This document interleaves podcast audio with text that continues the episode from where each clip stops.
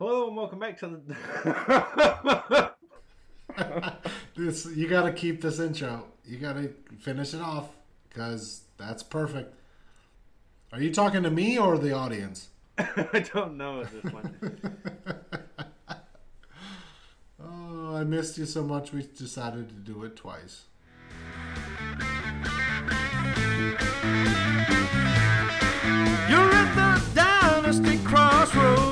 Film and analytics create. The dynasty crossroads that film and analytics create. Peter crunches numbers and Jake just grinds that tape. It's the dynasty crossroads where film is everything.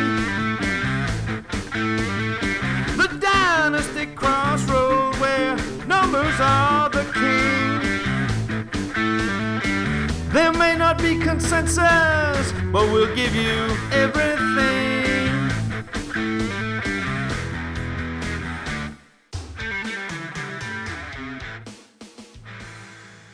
We needed some outtakes. We did the first one so well. Hello and welcome back to the Dynasty Crossroads for episode 7, I believe it is, talking about Corey Davis. This is actually take two because we've already done this once before and uh, we messed up the recording because we're amateurs. Um, Corey Davis is our subject for tonight. We can't wait to talk about him all over again. Uh, on the plus side, our takes are rehearsed and hopefully uh, will come out much better for it, I guess. Um, my name is Peter Howard, so I've got to do that this time. At PA Howdy on Twitter, I'm here with Jake Anderson at NFL Draft Talker, man who can't hit record. Um, he is, however, back and healthy, looking good, looking spry. Um, I've already been through this with him once, so I happen to know he's got some uh, sizzling information, some great takes to give us on Corey Davis. Jake, how are you doing tonight? I'm good. I wish people could have heard the first take that, you know, like an hour ago when I was like, "Oh man, Peter, I'm exhausted. I'm beat. I'm I'm excited to talk about Corey Davis, but I am tired."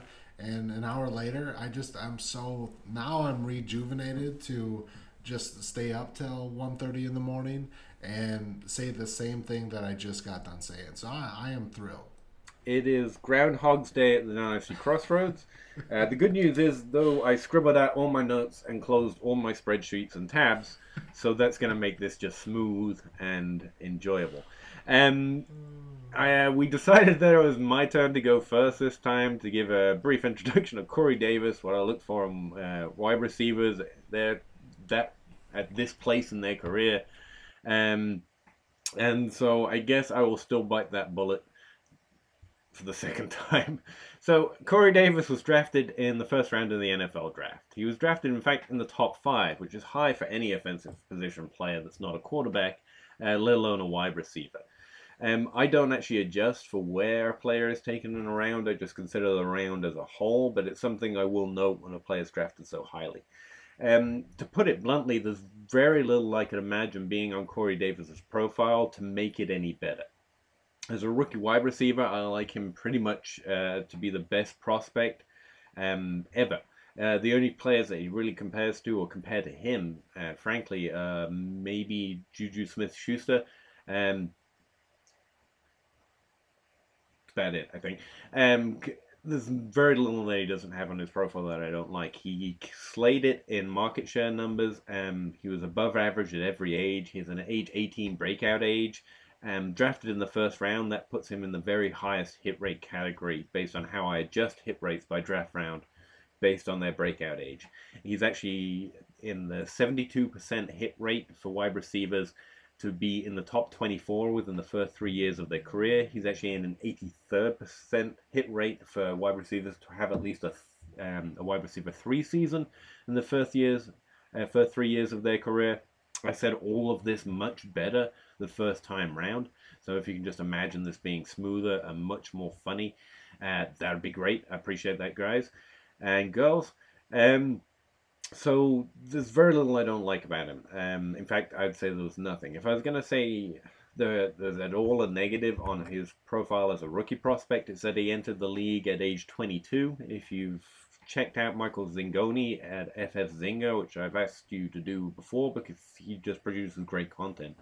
Um, he actually ran the numbers on hits or how well wide receivers do based on the age they come into the NFL as opposed to their breakout age. I think it's a little more noisy because I think that incorporates some of breakout age, but um, 22 does uh, put him in a slight risk category. However, I think if you adjust that for where he played, he actually played a lower uh, a lower competition level, and it's actually not very unusual for a wide receiver, even of his caliber, to stay in for an extra year. Um, if they play at that kind of level, racking up extra stats or just making sure they have the degree, because the chances of actually going uh, being successful in the NFL might seem less likely. Whatever story you want to put on that.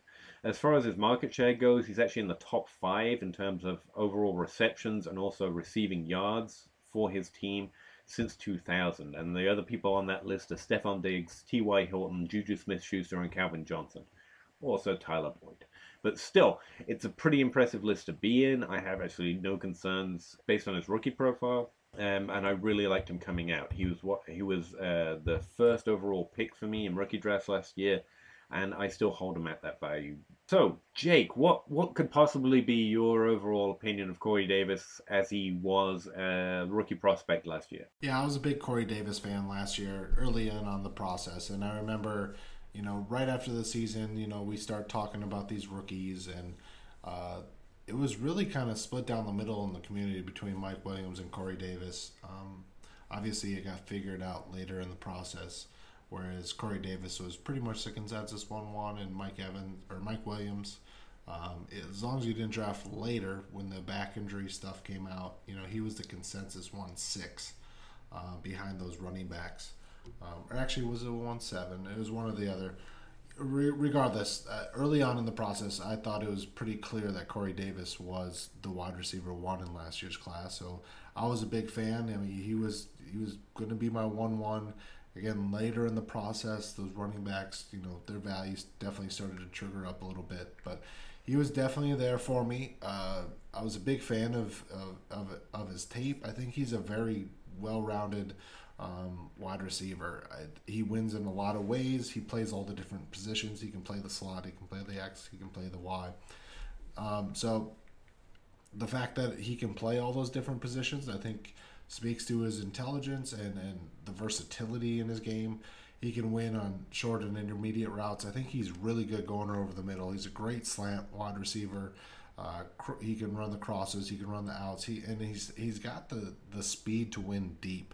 Uh, he's a good deep ball receiver. Um, probably my favorite part of his game is his his body control and field awareness. Um, you know, his sideline catches, his uh, ability to keep his feet in bounce in the end zone, in the corner of the end zone. Uh, really, really impressive. Really strong hands. He has he shows some Cris Carter type of flashes there um, around the sideline. So you like to see that that type of wide receiver that has that good of body control and field awareness to get his feet down, make the make the completed catch. Um, and he's really good in contested situations, and he can high point the ball a little bit too. And and honestly, he kind of reminds me overall in his game that he's a little bit less explosive, um, or a poor man's version of AJ Green. And again, it's more attributes than it is uh, projection to where he's gonna his his career is gonna play out.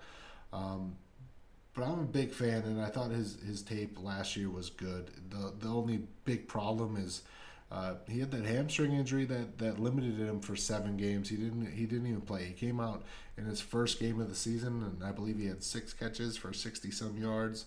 And then you know he was out for seven weeks. He came out after their bye, um, and then towards the end of the season and in the playoffs, he, he really started to flash again once he got you know fully healthy and acclimated into the the offense.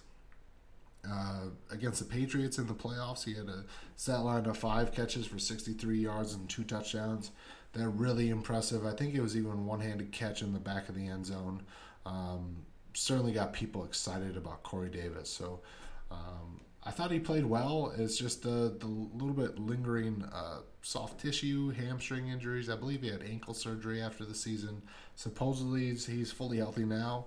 Uh, but just as a player, I was a I was a big, big Corey Davis fan, and I remember this time last year his overall ADP was like 16, um, which I thought was absurd.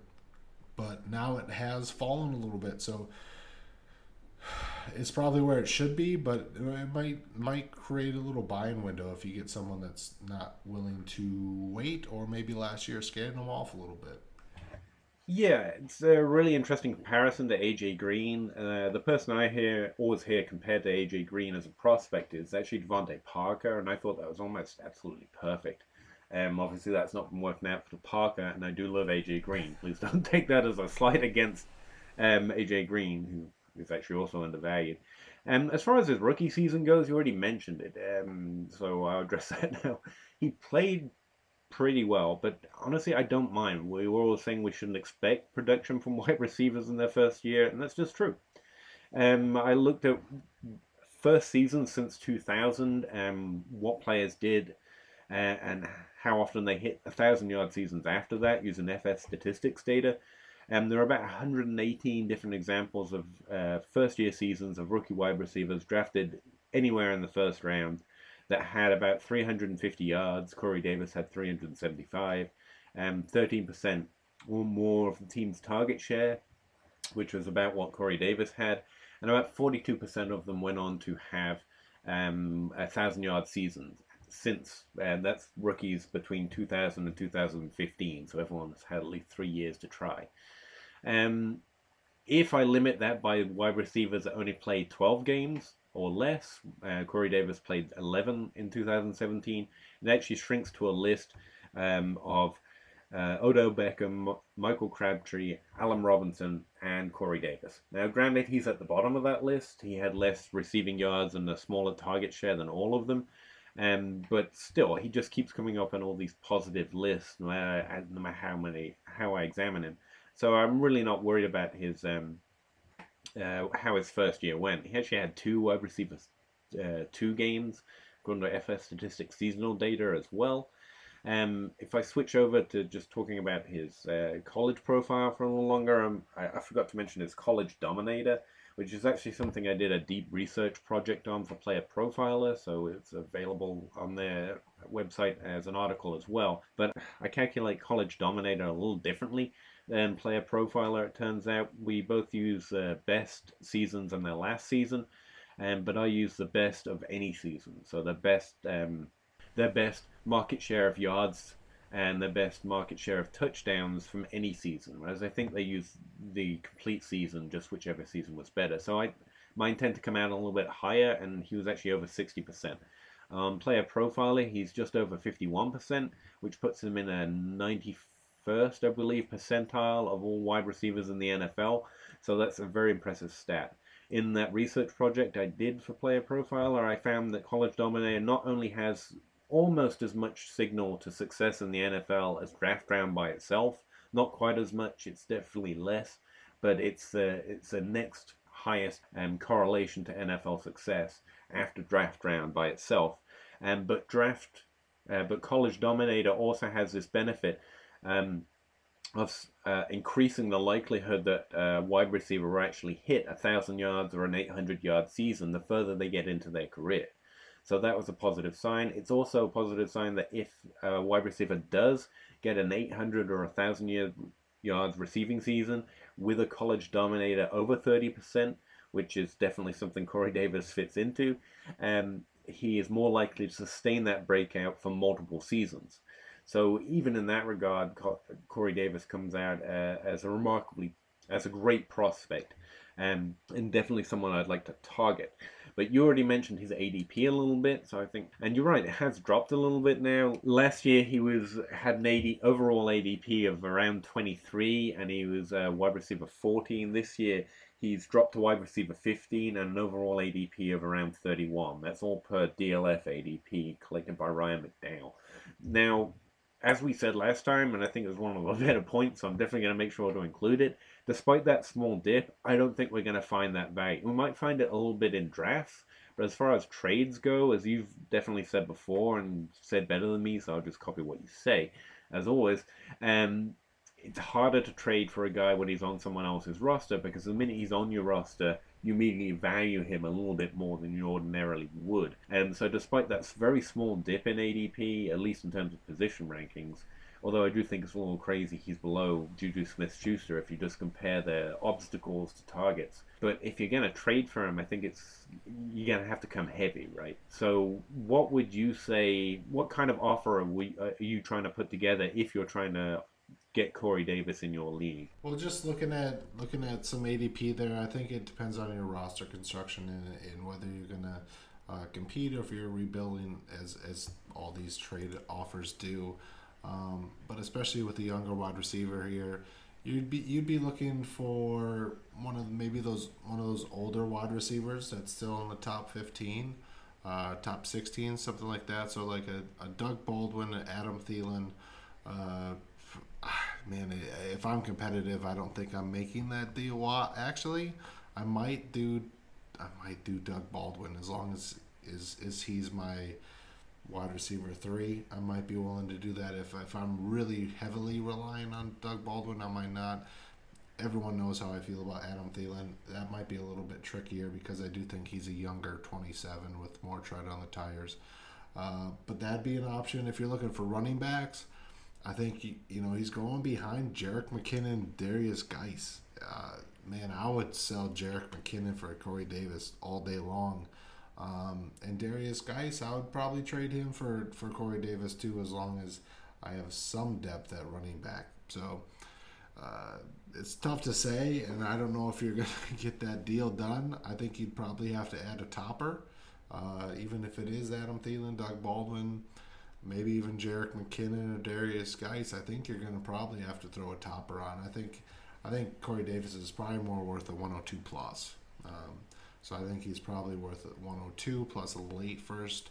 Um, that's where I would value him. So I think it's certainly uh, opens up my eyes to say, you know what? I think there's a there's a slight chance for a buying opportunity, and unless he has another disaster year, if he finishes as a wide receiver two or maybe even a mid wide receiver three this year, I really think that he has the potential to be a top five dynasty wide receiver next year, because I think AB has a chance to fall out of that. I don't think he should, but uh, you know how ageist are in dynasty circles. Julio Jones is already out of that circle, so th- there is some room there uh, for him to get up into that range. So if you are a Corey Davis fan, if you're a truther, I think this could very well be the last chance that you have to go buy him before his value skyrockets. And of course, there's a chance that if you do that, you look like an idiot because maybe he does have another down year and and next year looking at where you could have requ- you could have acquired it for cheaper. But if I had to forecast, if I had to project, I would imagine that his value is only going to go up from here, and this might be your last shot. Yeah, um, to that point, uh, wide receivers are actually just as likely to break out in their second year as their third year. So just taking a holistic view there, and outside of Corey Davis, where his ADP is at least stable, I don't think his value's gone up. Um, and according to ADP, as we said, it's down a tiny bit, but in trade, probably a little bit up, if not stable. But because wide receivers break out as often in their second year as their third year, this may as well be your last chance. You might get a chance to buy him last season, but statistically speaking, you're just as likely to not be able to get him for less value next year as you are. So if you like him, it's definitely a time to go out and get him. And I would say though, I, I can't. I don't. This, these are the trades I miss out on because where his value definitely hasn't dropped, and rightly so, he's such a good prospect. I'm glad Dynasty community is hanging on to that value. To be honest, it's a smart move. But where he is always going to be the risky player, in any player in any deal that you just mentioned, like you said, giving him a low end wide receiver one or someone you think is maybe a little bit of a water thin wide receiver one, and um, plus a little bit. Um, Corey Davis is still going to be the less proven guy in those deals, and so I never actually end up with them with those players. Despite how much I like Corey Davis, I'm always going to see him as a risky investment and want more. Whereas value-wise, he's always going to be worth more, and so then the, my trade partner is always going to be the one expecting a topper. Whereas I actually think I deserve a topper because he's um, more risky. Despite everything I've just said, even being in the highest bracket for potential breakout in the NFL he's still more risky than any player that's proven it, like um, Brandin Cooks, Adam Thielen, those guys are just a lot more stable, and so I never actually end up getting them, which is disappointing to me.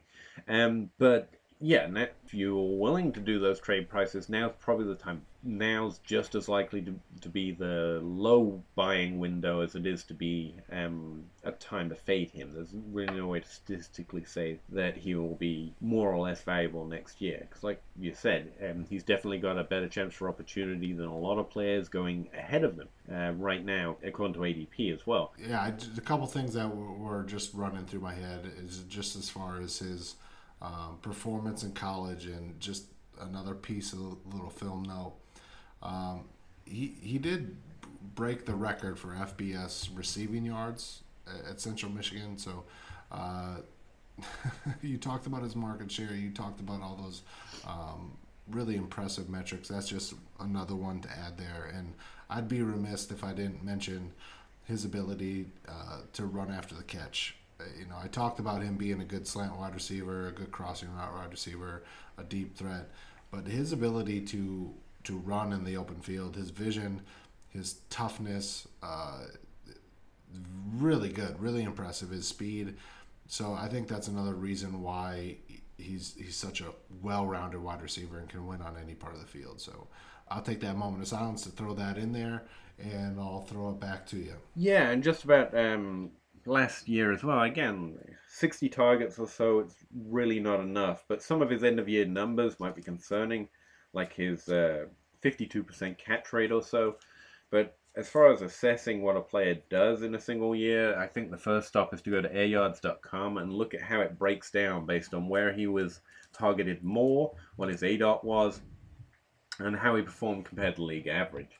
And even on 60 targets or so, his most heavily targeted area was like uh, 10 yards or less in ADOT, and he was he was actually above average in catch rate and average or slightly below average in RACR, the efficiency metric, which I'm willing to forgive because it's such a small sample size. He was injured most of last year, um, and it was his rookie season. And his second most targeted area was um, between 15 and 20 yards or so um, in terms of ADOT. There, he was above average in catch rate again, but he was also above average in RACR. So as far as down the play field, so as far as down the field plays go, um, pl- playing outside receiver goes, he was actually still above average, even if it is a very tiny sample size. So those end of year numbers might look more concerning, but compared to other rookies um, since 2000, they're not that concerning at all in terms of whether they went on to have a thousand yard seasons, because uh, plenty of them did. Um, and in terms of his efficiency metrics, even on that small sample size, he was fine, especially for a rookie wide receiver and an offense that was mostly struggling and definitely not focusing on its most potent weapons. Um, so I wanted to slip that bit in there. And then another another little piece of the puzzle here, which I think has been maybe flying under the radar a little bit, is just the the change in coaching. You're going from Mike Mularkey with the exotic smash mouth the very very boring old school type of playbook. You have to think you know getting Matt LaFleur who has worked with Kyle Shanahan um, and Sean McVay with the Rams last year you think he he'd have some more creative ways to make Mariota successful and hopefully to feature Corey Davis in that offense. So um, he didn't get a, he didn't play a lot last year. Rishard Matthews, who which we both like and and who is a really good value, is getting a little bit older. He did get I think he was just under twenty percent market share, and Delanie Walker was just over a twenty one percent market share last year. I think there's a chance if everything hits right where Corey Davis gets in that lower 20% market share this year and if he does that I mean if he does that, he has a chance to be a low end wide receiver one, high end wide receiver two. And if that happens, you could be looking at the wide receiver three overall in Dynasty, something like that. Um, so the change in uh, offensive coaching, I think, is maybe being a little bit underreported. We hear about it with Chicago with Matt Nagy, who is a great offensive mind, but I don't think we're I don't think there's been enough chatter out there um, for the improvement for that Tennessee offense. Yeah, I, th- I think this is just one of those players where our best best thing we can say is that it's definitely a time to go get him, but your team's going to have to be structured in a way you can take the rookie risk because there's always a risk with rookies, even if he is the least possible risk with a wide receiver.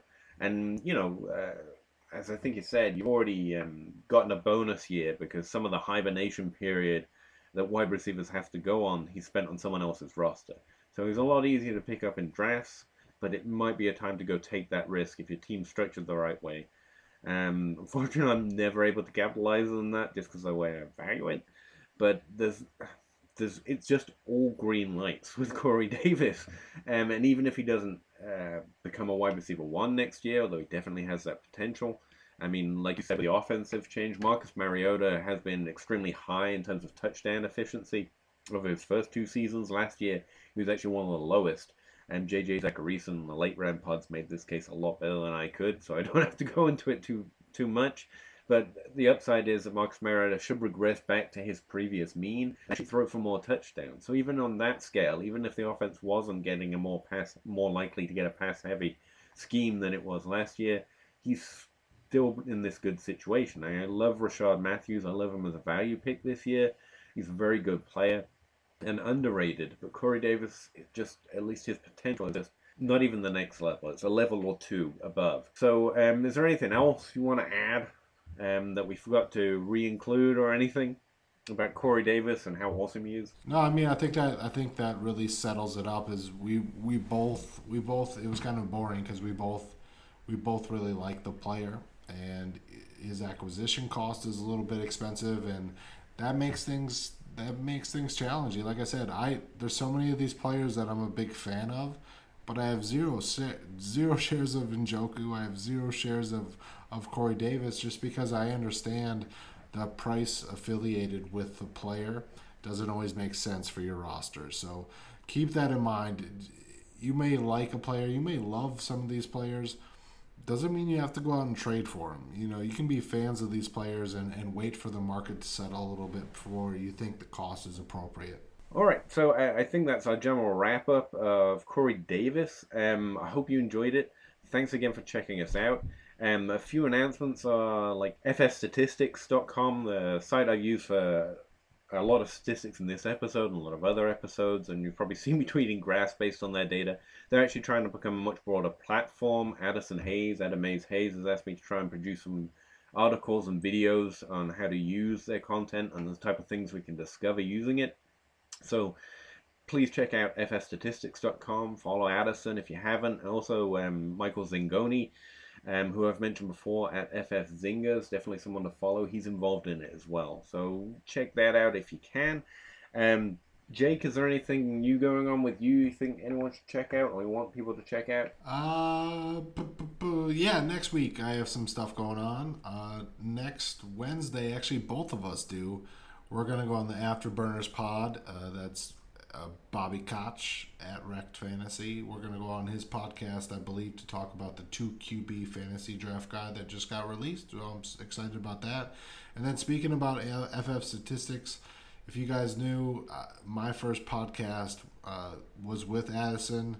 We were part of the Super Flexible show, which is transitioned to DLF now as a Super Flex Super Show, and they're coming up on their year anniversary.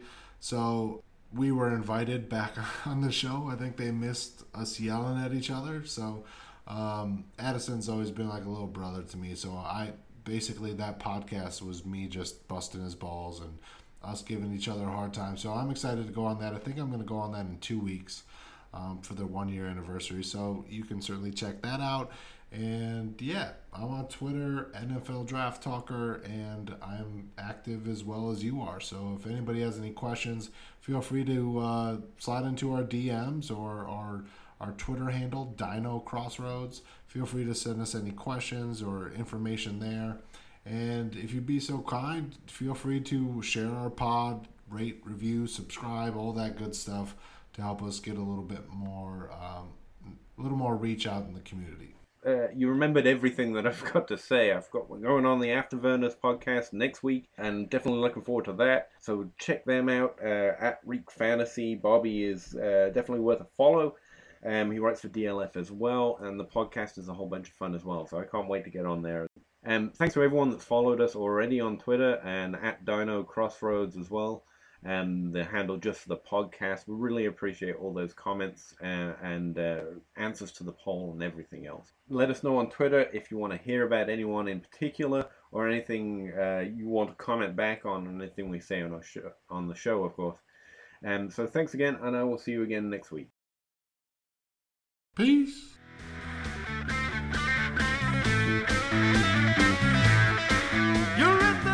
We needed some outtakes. We did the first one so well. Film analytics create the dynasty crossroads that Are you talking to me? analytics create.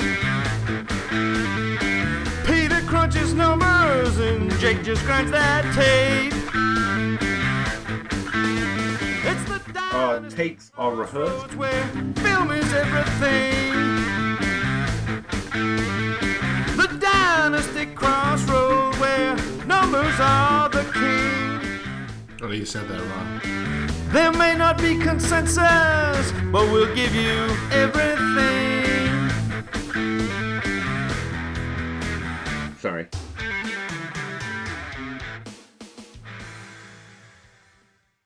Hello and welcome back to the.